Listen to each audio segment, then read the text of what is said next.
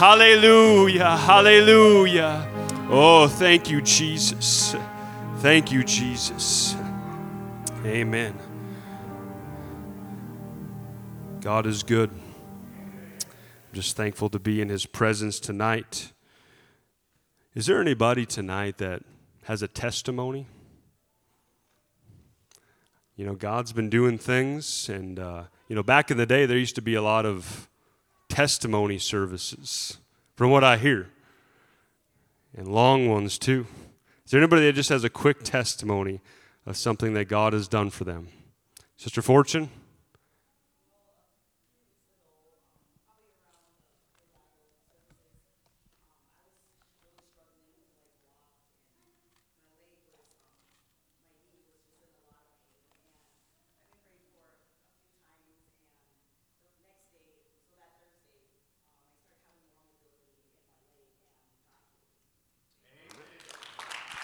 Amen. God still heals. Amen. God is so good. And I love hearing testimonies of you know, when God moves on people's lives and touches their body. You know, there's a lot of times I think God does a lot more for us than we even realize. I think there's a lot that happens that we just don't even see. Divine protection. I know the other day it kind of hit me a little bit. I think Shayla and Gracie were driving somewhere, and Gracie spilled the beans and said, Shayla just about got into an accident. And I don't think she was supposed to tell me, but right away I was like, well, good thing I prayed for you guys today. I prayed for my children, for divine protection. And I just like, thank you, G. I believe God answered my prayer. So I think there's a lot that happens that we don't always see. And I'm thankful for the goodness and the mercies of God. Surely the mercies of God. So follow us all the days of our lives, the goodness and mercies of God. Amen. Let's turn to 1 Corinthians chapter 6. We're going to continue our chapter-by-chapter series through the book of 1 Corinthians. We're going to go through chapter 6 tonight. Actually, you can be seated because we're going to just continue to read through this verse by verse. Verse 1, again, we understand that just by what we read in the first 5 chapters that Paul was correcting the Corinthians with some of the things that they were dealing with. They were dealing with spiritual pride, and there was some sexual sin that they had been dealing with, idolatry. Tonight, there's another thing that they were dealing with, and Paul was going to correct that. In verse 1, it says, dare any of you, having a matter against another, go to law before the unjust and not before the saints. So there was obviously some issues between the saints in the church at Corinth. They had problems amongst themselves, and this is really never a good thing within a church when there is quarreling, when there is gossip, and there is slander. And in this point in the book, church at Corinth, they were actually suing each other. They were taking each other to court over things, and Paul, the Apostle Paul, was very upset about this. He was upset. And how they handled it. And he starts this verse out, he says, dare any of you. He basically says, I cannot believe that you are doing this. And he was really just upset about it, and he was writing this letter to correct that issue. He says, you go to worldly judges, to the unjust, those who are not justified in Christ. You're going to the world for your answers. It wasn't good. And we can take that and go a lot of different directions. It's never good to go to the world for your answers. The world doesn't have your answers. Amen. The kingdom of God, Jesus is the answer. Okay, so we oftentimes we get pulled in directions where we get persuaded that the world has our answers. That is faulty.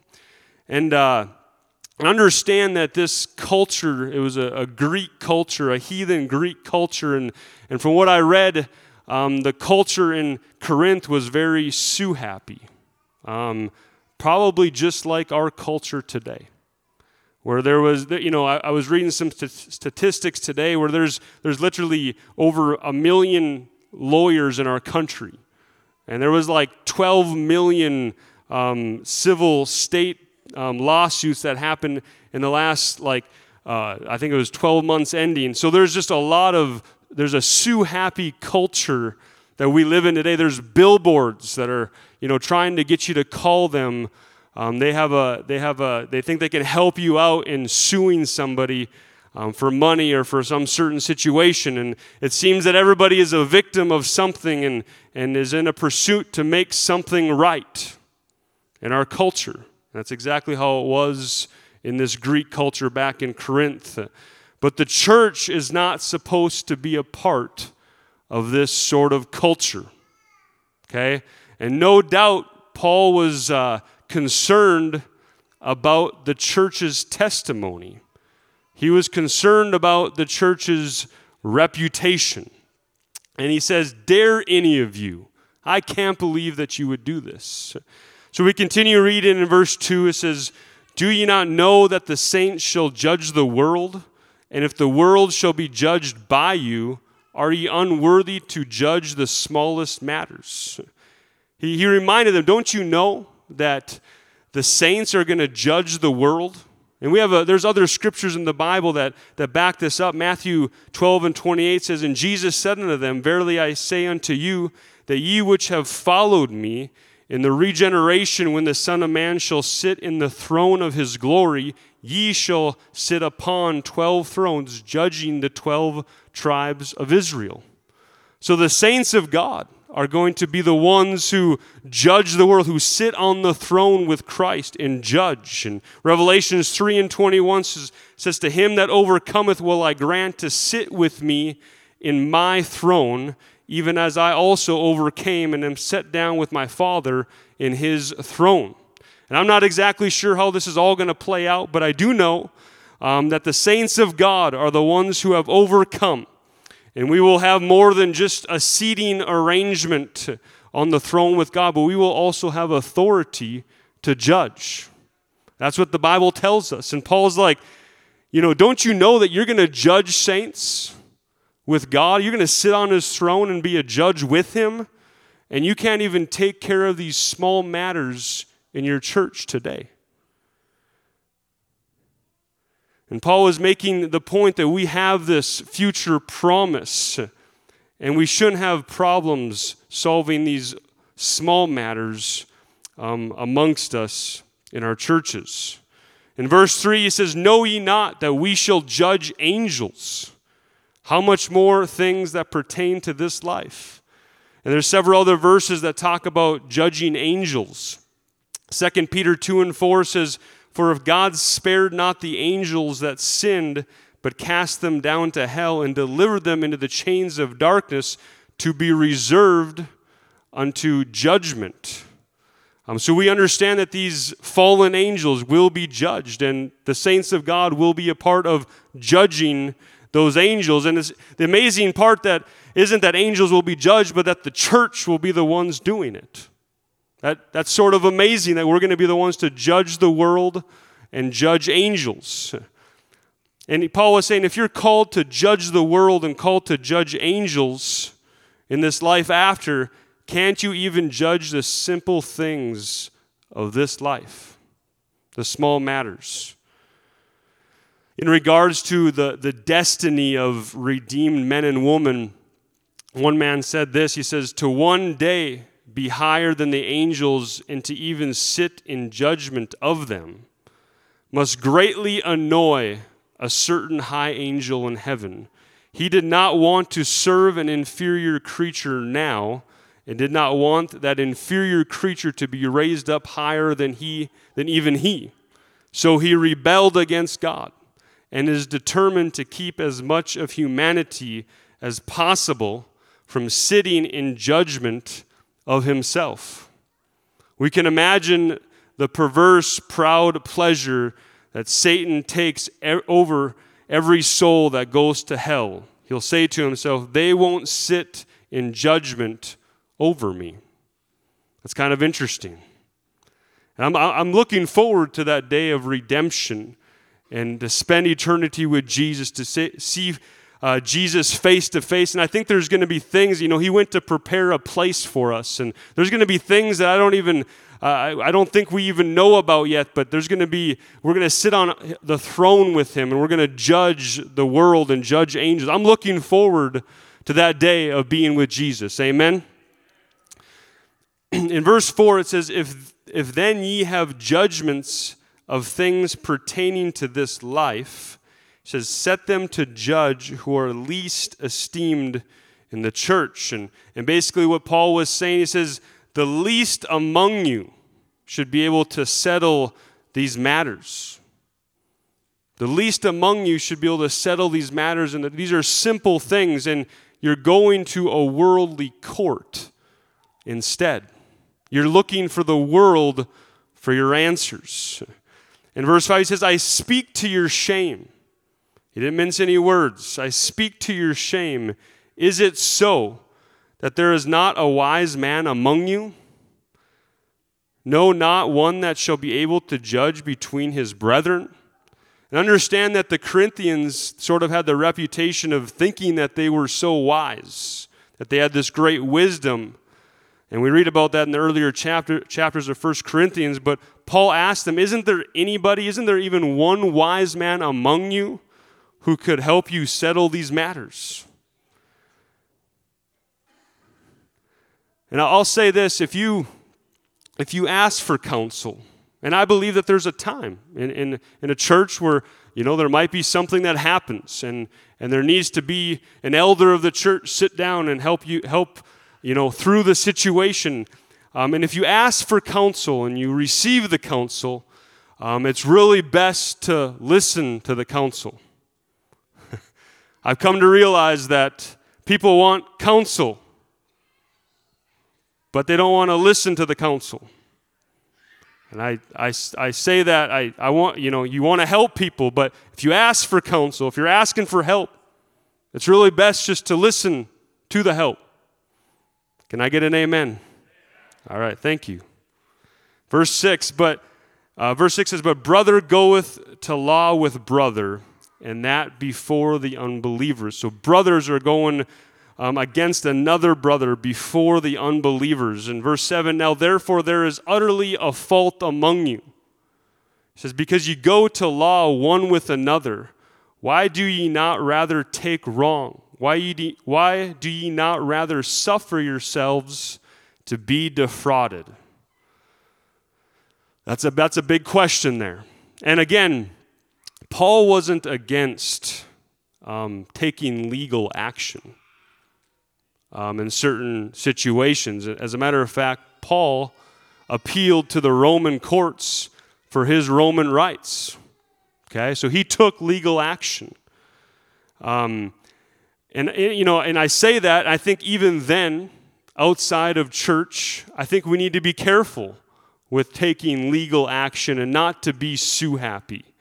I think that even in the secular business setting, it may sometimes be best just to suffer the losses.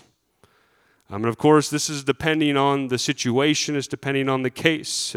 Sometimes, they say that a skunk will always lose a fight with a badger. The badger will always win that fight. But the badger knows that the battle isn't worth the stink. Okay? Husbands, you can take that home with you as well. But it's the truth. There's some times where it's just not worth the stink. And you can apply this to all sorts of different situations, whether it be in the church, whether it be in the business world, but sometimes it's just not worth it. At the expense of your testimony and reputation, sometimes a battle in court isn't worth it. I know there's been times in business that, there's been times where I could have fought with a customer over a money situation, and I could have won. if we took it to court. But a lot of times it's just not worth the stink. It's just better to say, even though you don't think you're wrong, even though you think you handled everything correctly, sometimes it's just like, all right, keep the money, we're done, and you move on. Okay, again, depending on the situation and the case. I'm not saying that's true for every instance. But I do know that we shouldn't walk around so happy and quick to blame and quick to want to make everything right all the time. There's just some times where you just got to let things go. But in this case, what Paul was talking about, brother against brother, sister against sister, this was absolutely unacceptable. How dare you, Paul asked. Okay, this is absolutely unacceptable. He said, wouldn't it be better just to be wrong? Wouldn't it be better just to be cheated? Wouldn't it be better just to count your losses? For the sake of your testimony, for the sake of unity, for the sake of peace in the church, wouldn't it be better just to say, okay, I'm letting it go. I might be wrong. I'm letting it go. And I think we can learn a lesson from this. I think this is something that, not everything is going to be reconciled. There's just some times where it's okay to be like, all right, I've been cheated and that's life. Someone didn't treat me right. Well, it's life. Because the truth of it is you probably at some point in life didn't treat somebody right. And you at some point in life probably cheated somebody. So sometimes can we just say, okay, for the sake of unity, for the sake of the kingdom of God, for the sake of peace in the church, I'm letting it go. The Bible, Jesus talked about this in Matthew 5. He says, but I say unto you that you resist not evil, but whosoever shall smite thee on the right cheek, turn to him the other also. He says, if any man will sue thee at the law and take away thy coat, he says, let him have thy cloak also. And Jesus talked about this. Sometimes you just turn the other cheek and let things go. And again, we understand this isn't always for every situation. There's times where you have to go to court. There's times that things happen, things that need to be handled. But understand, too, that not every situation and every squabble in life will be solved, will be recompensed in your timing the way you think it should be. Of course, we want vengeance. Okay, we want things to be right. Every single one of us do. That's in us. Like, someone offends you, you want them to trip and fall. In our flesh, that's what we want. But Jesus said, just turn the other cheek. Just let it go. God knows. God knows the situation. Jesus said, vengeance is mine. I'll take care of it. I'm the judge. And a lot of times we want to be the judge. Sometimes I think that God allows these things to happen in our lives. I think there's sometimes where God allows us to be cheated, to see how we react. He uses these situations, these troubles, if you will, for the trying of our faith and to help us mature. I believe God allows these things to happen. The Bible says, tribulation worketh patience.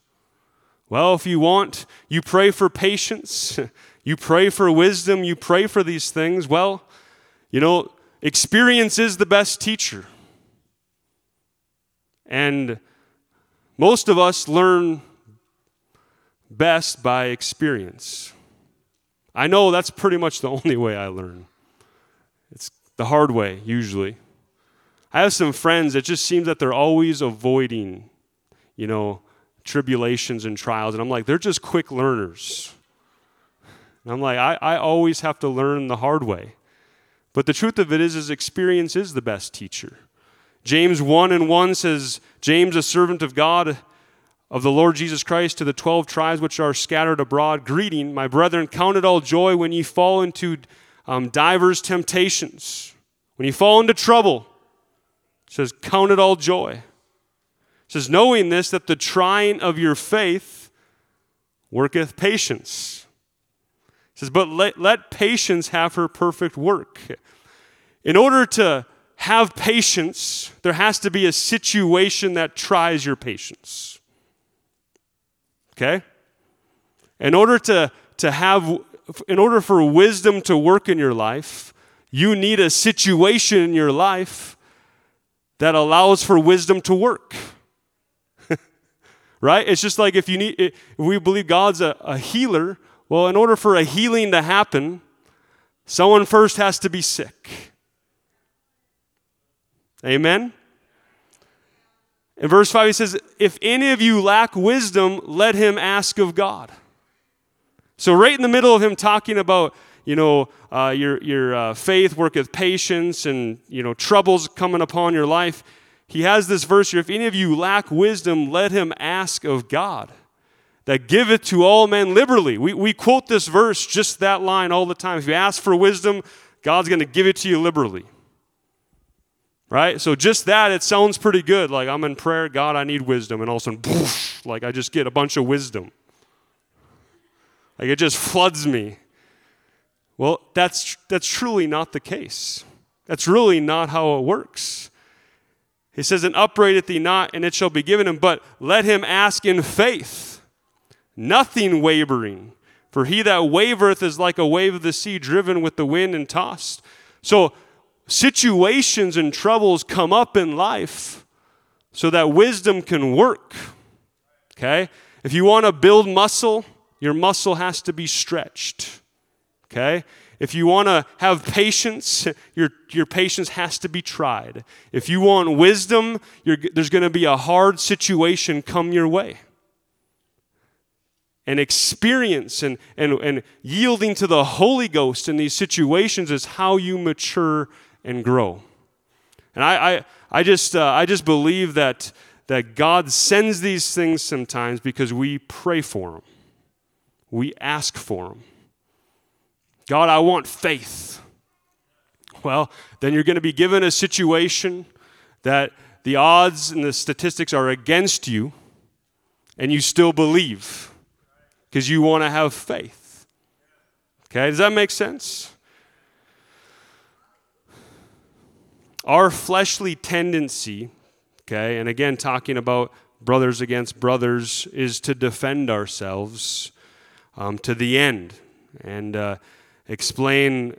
We want to explain away situations and why we did this and why we did that, and we do this even in church situations. We do defend ourselves and understand that when you defend yourself, and I think there's a time and a place where you do defend yourself, but in church situations, when you begin to defend yourself, you are most likely also making it an accusation against your brother or sister. Okay? So if there's a situation that arises and you begin to defend yourself to everybody, at that same time as you defend yourself, you're also most likely making an accusation against your fellow brother or sister. So we've got to be careful with these things that arise within the church, with problems within the church. And this church is full of human beings, and there's things do arise, and we just got to handle them correctly. The next verse is, nay, ye do wrong and defraud, and that your brethren. He said, instead, you defraud your very own brethren. You are robbing the body of Christ of its testimony when you begin to defraud your brother or sister. You're causing great harm to the very thing that you should be trying to strengthen. So in an attempt to defend yourself in a situation, you're making accusations, you're defrauding your brother or sister, and you're actually causing harm to the body of Christ, to the thing that you should be trying to strengthen. So when issues arise, it's not really about who's right and who's wrong. Okay, and I know that there's situations, there's church discipline, there's things that need to be handled. But understand that the whole purpose of the body of Christ is to work together. So in a situation, it's not about who's right and who's wrong, and you know someone's pride being puffed up. That's not what it's about. But it's about the one who possibly was in fault being restored. That's really what it's about. That should be your goal. If someone did something against you, your goal should not for you to defend yourself, but for that other person to be restored. Because they're part of the same body that you're a part of. So that person needs to be restored and handled with care and in a spiritual way. If the arm of the body is broken, we got to restore the arm back to health for the function of the body. Okay? If this arm is broken, if my right arm is broken, it's not time for my left arm to glory in it. Although the left arm might have to pick up the slack a little bit. But the only reason the left arm would pick up slack is so that the right arm could be restored. Okay? So issues amongst each other are not about who's right and who's wrong. Okay? It's not about you being right and defending yourself.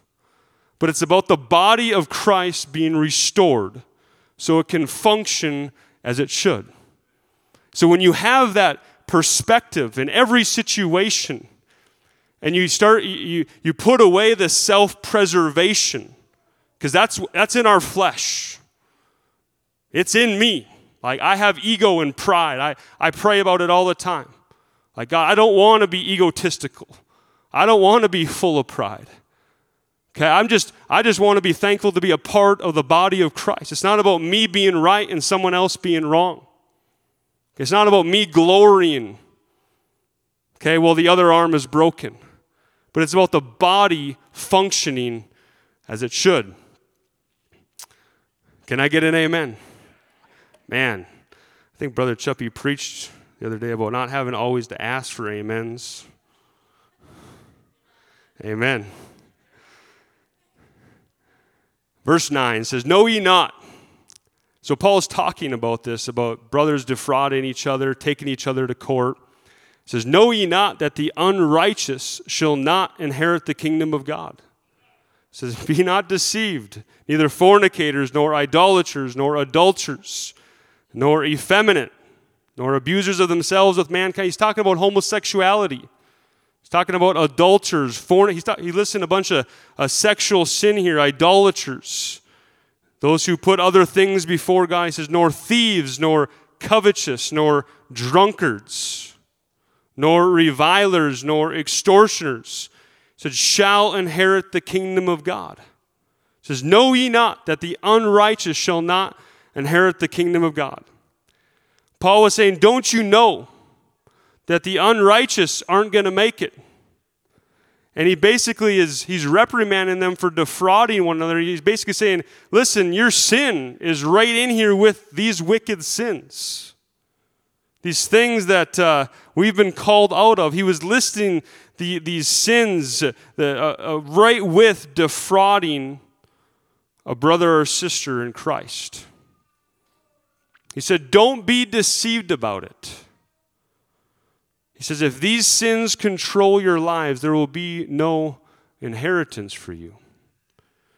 That's pretty straightforward. And then verse 11, we like verse 11. We're thankful for verse 11. "And such were some of you." Amen? "But you're washed. You've been sanctified. You're justified in the name of the Lord Jesus and by the Spirit of our God." He said, let this be a great reminder of who we are. And he was talking to the saints in Corinth. He was reminding them of what God pulled them out of. He's reminding them of what he washed away and the new life that was given to them. And they were sort of going back and struggling with these things that God had pulled them out of. It says, know ye not? And he says, and such were some of you. And interesting enough, some of the sins listed are things that the world would define as incurable.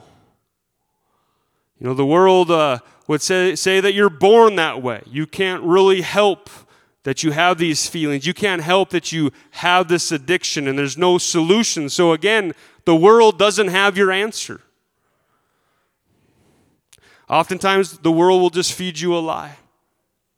But this gospel message, amen, this gospel message changes people, okay? The world says it's incurable and you were born that way. The Word of God says, and such were some of you. Okay, you've been cured. You've been healed. You've been changed. You've been made new. Amen? Paul was saying he called you into kingdom culture and out of the world's culture. You're washed. You're cleaned. Amen. You're sanctified. You're made to be holy now. You're justified. You were made right by the blood of Christ. And you were filled with the Spirit. And such were some of you. He was reminding them that God has done a great work. And you guys are sort of kind of falling back in to those old ways. In verse 12, he says, all things are lawful unto me, but all things are not expedient. All things are lawful for me, but I will not be brought under the power of any. And Paul was saying, listen, says, you've been given a new freedom. All things are lawful unto me. You've been given a new freedom from sin. Okay, so when we were chained to the wall of sin, and I've used this analogy before, but we were literally chained to the wall of sin. We could not help it, okay? We sinned. We were born with this nature to sin. Well, through the gospel message, through death, burial, resurrection, baptism, repentance, and the infilling of the Holy Ghost, right? These chains were broken, okay? So we've been freed now from the wall of sin, from sin, and we've been freed to now we can live for Him. Okay, we still have a, before we didn't have a choice, now we have a choice.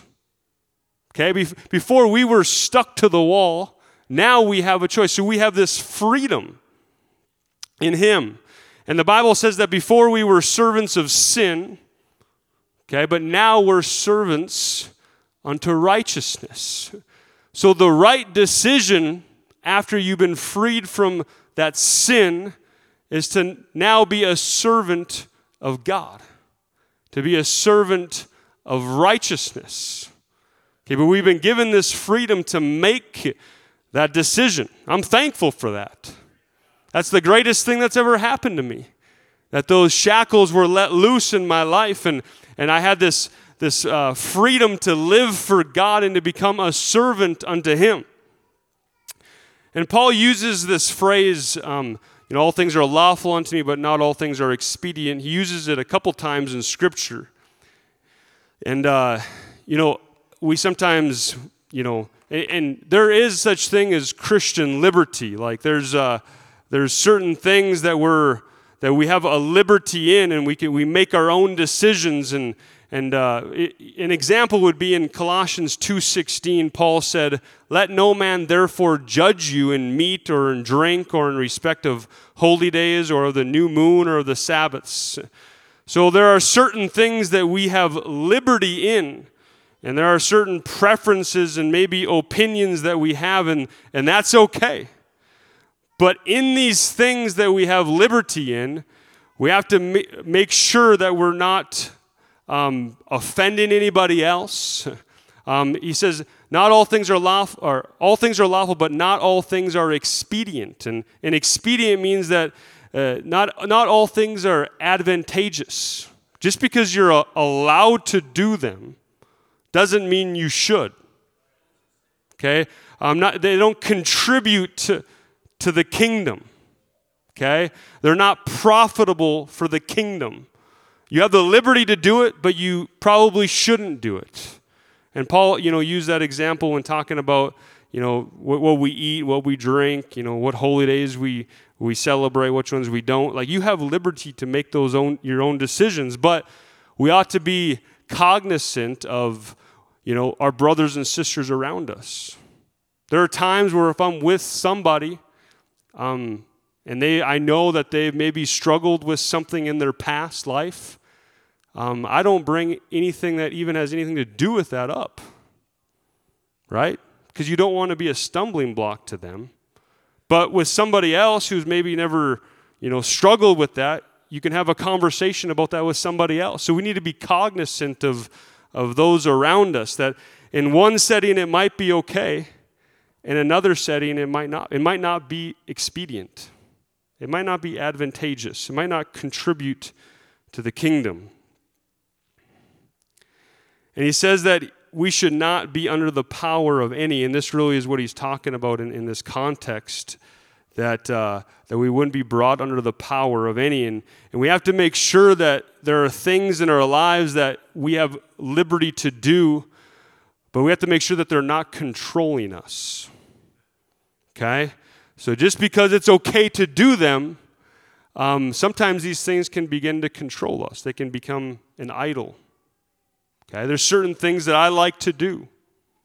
Okay? I like to fish. But I got to make sure that fishing doesn't become an idol. Like, I have Christian liberty to go fishing. Like, it's biblical to go fishing. Amen? But I got to make sure that fishing, something I like to do, doesn't control my time, doesn't control my energy. Papa Lara knows. He's battled this before. Amen. So there's certain things like this that we just got to be careful with, because we were freed from the power of Satan, okay? And now we're free. We got to make sure that we don't give in to the power of something else that's going to begin to control us. This is what Paul was talking about here. They were using this liberty for the things the Lord and Paul never intended it to be used for. We don't have a liberty to sin, right? This Christian liberty doesn't liberate us to sin. And then we move on in verse 13. He says, "Meats for the belly and belly for the meats, but God shall destroy both it and them. Now the body is not for fornication, but for the Lord, and the Lord for the body." So the rest of these verses, the topic is fornication and sexual sin, because it was something that this church really battled, because we understand that there was this goddess of Aphrodites there, and there was these prostitutes, and sexual sin in the Greek culture was just rampant, okay? As it is today. Like, as it is in America today.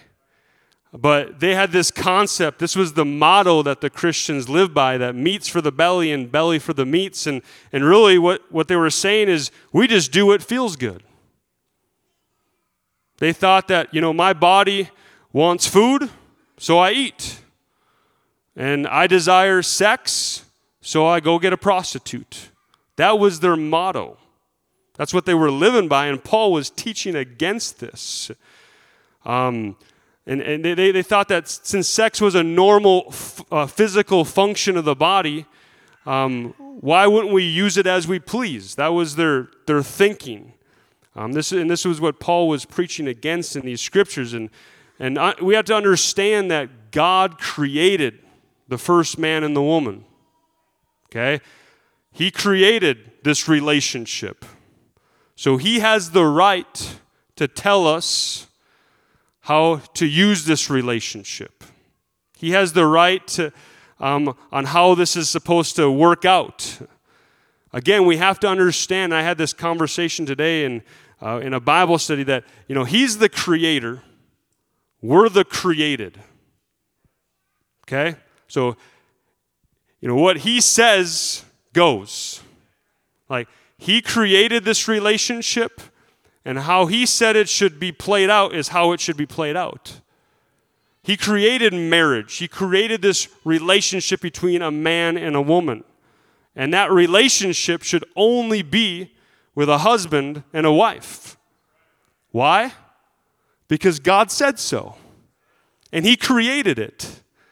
So if He created it, His owner's manual matters. And His owner's manual, the Bible, tells us that these sort of relationships are only to be with a husband and a wife. And that's why, we have there's a lot of emotional hurt and abuse and those sort of things, because we try to take these things that God made, and the topic here is sex, and we try to use it how we want to. Okay, that's what the world does. And then when people are emotionally abused and there's hurt and there's pain, they wonder why. Well, they didn't use what God created the way that He meant it to be used. He's the creator, and we're the created. Okay? And when a manufacturer manufactures something, they manufacture it to work a certain way. So as the user of it, who are we to say that we should use it a different way than the manufacturer? Verse 14 says, "And God hath both raised up the Lord, and will also raise up His own power. Know ye not that your bodies are the members of Christ? Shall I then take the members of Christ and make them the members of an harlot? God forbid." Okay? Paul reminds them that they are part of the body of Christ, and they are not to be joined in a sexual relationship with anybody outside of marriage. And verse 16 says, "What? Know ye not that he which is joined to an harlot is one body? For two, saith he, shall be one flesh." That when you have these sort of relationships, you become one flesh. When you're joined to somebody in a sexual relationship, it's not just a physical transaction. There's more to it than that. There's an emotional transaction that happens. It involves the complete person and personality of the people doing these sort of things. One man said it like this. He said, "Sex outside of marriage is like a robber robbing a bank.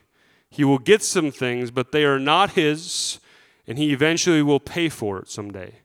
Sex within a marriage is like a man putting money in the bank. There is safety, security, and he will collect dividends."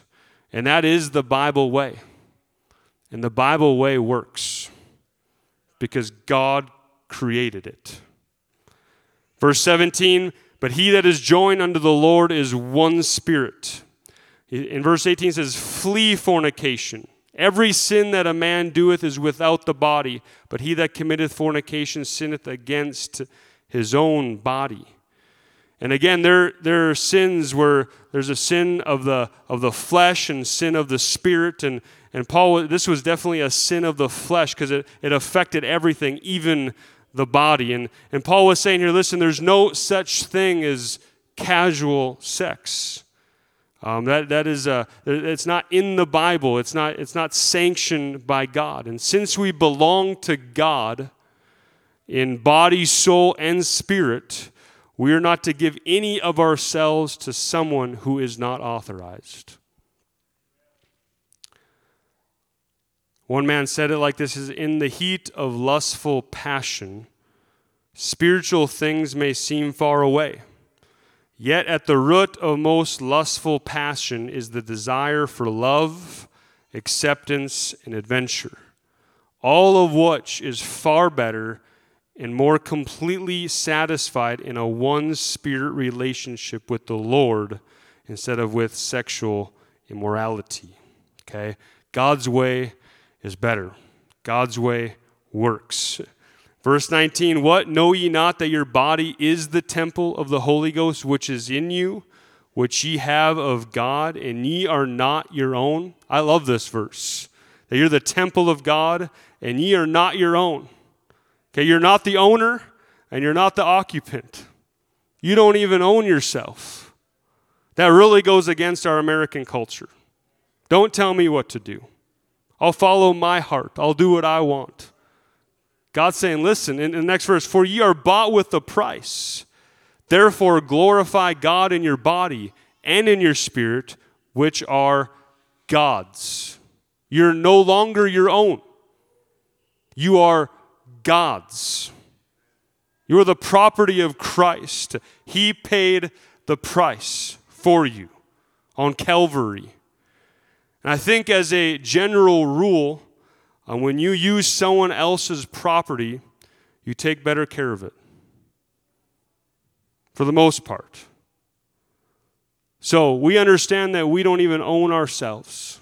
So we need to take care of this property because it's God's. We are not our own. God's the owner and the occupant. Spurgeon said it this way. He was talking about, we'll get into this. He says, your body was a willing horse when it was in the service of the devil. Let it not be a sluggish hack now that it draws the chariot of Christ. And I know the topic here was sexual sin, and you know, we're not to you know, our bodies are the temple of God, but this can be used in other applications as well. We ought to use these same principles and other things that this temple is the body of Christ. We should take care of it. That's why we don't believe in drugs and alcohol. We don't believe in gluttonous eating. I said it. We don't believe in gluttonous eating. No amens. I didn't think I would get one. But it's in the Bible, folks. Okay, we ought to take care of ourselves. And I'm not going to teach a health seminar. But gluttony is a sin. It is. We ought to take care of our bodies. We ought to use our time, the resources, our energy, okay, that God has given us. Because we are the temple of God. This is the property of Christ. We ought to take care of it. We ought to use it for His purpose. And what Spurgeon was saying here is like, listen, you guys live like devils in the world. Okay? You guys were crazy. Staying up all night, partying all night. Didn't need sleep in those days. But then you come to church and can't even stay awake during church. Okay? I struggle staying awake in church. But I think we should use that same zeal and that energy for Christ now. We can revert that energy. We did it for the devil and the world. Okay? Let's revert that energy. Let's take this body that He's now filled and use it for the kingdom. Amen. Use our time, our energy, and our bodies for the kingdom of God. Does that make sense? This is what Paul was talking about. Okay? Let's all stand tonight.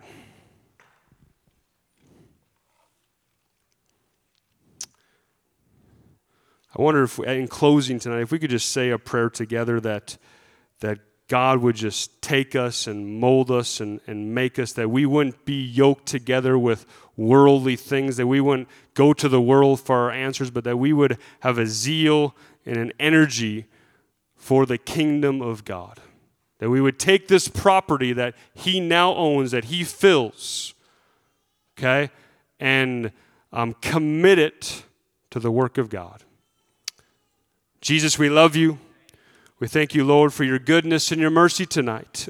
God, I pray that You would just touch every family in this place. God, every man, woman, and child. Lord, we thank You for Your word tonight. God, we thank You for this letter that Paul wrote to this church, God, that we can read it today and we can still apply it to our lives. God, we thank You, Lord, God, for all that You've done. God, we thank You for our purpose. God, we thank You, Lord, for washing us and cleansing us and sanctifying us, God, that we're justified today in Your name, oh God. Lord, I pray that we would, each and every single one of us would live according to Your purpose. God, that we would take what You've given us, God, and use it for the kingdom, oh God. In the name of Jesus, we thank You tonight. In Jesus' name. In Jesus' name. Amen. You're dismissed tonight. Be ready for, I was going to mention too, the Sunday the 9th.